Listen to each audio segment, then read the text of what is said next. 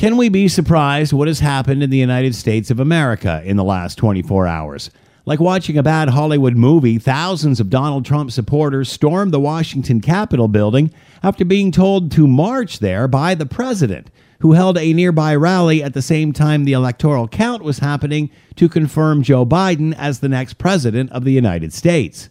How the mob penetrated what is supposed to be one of the most secure buildings in the world, especially after 9 11, is astounding and truly unacceptable on so many levels.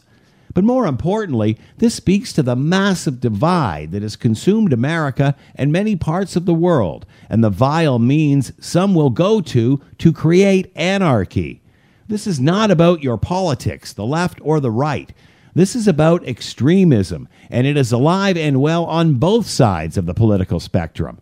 It is time all parties stop using it against each other for their own agenda and confront the destructive behavior in unity for the sake of democracy. I'm Scott Thompson.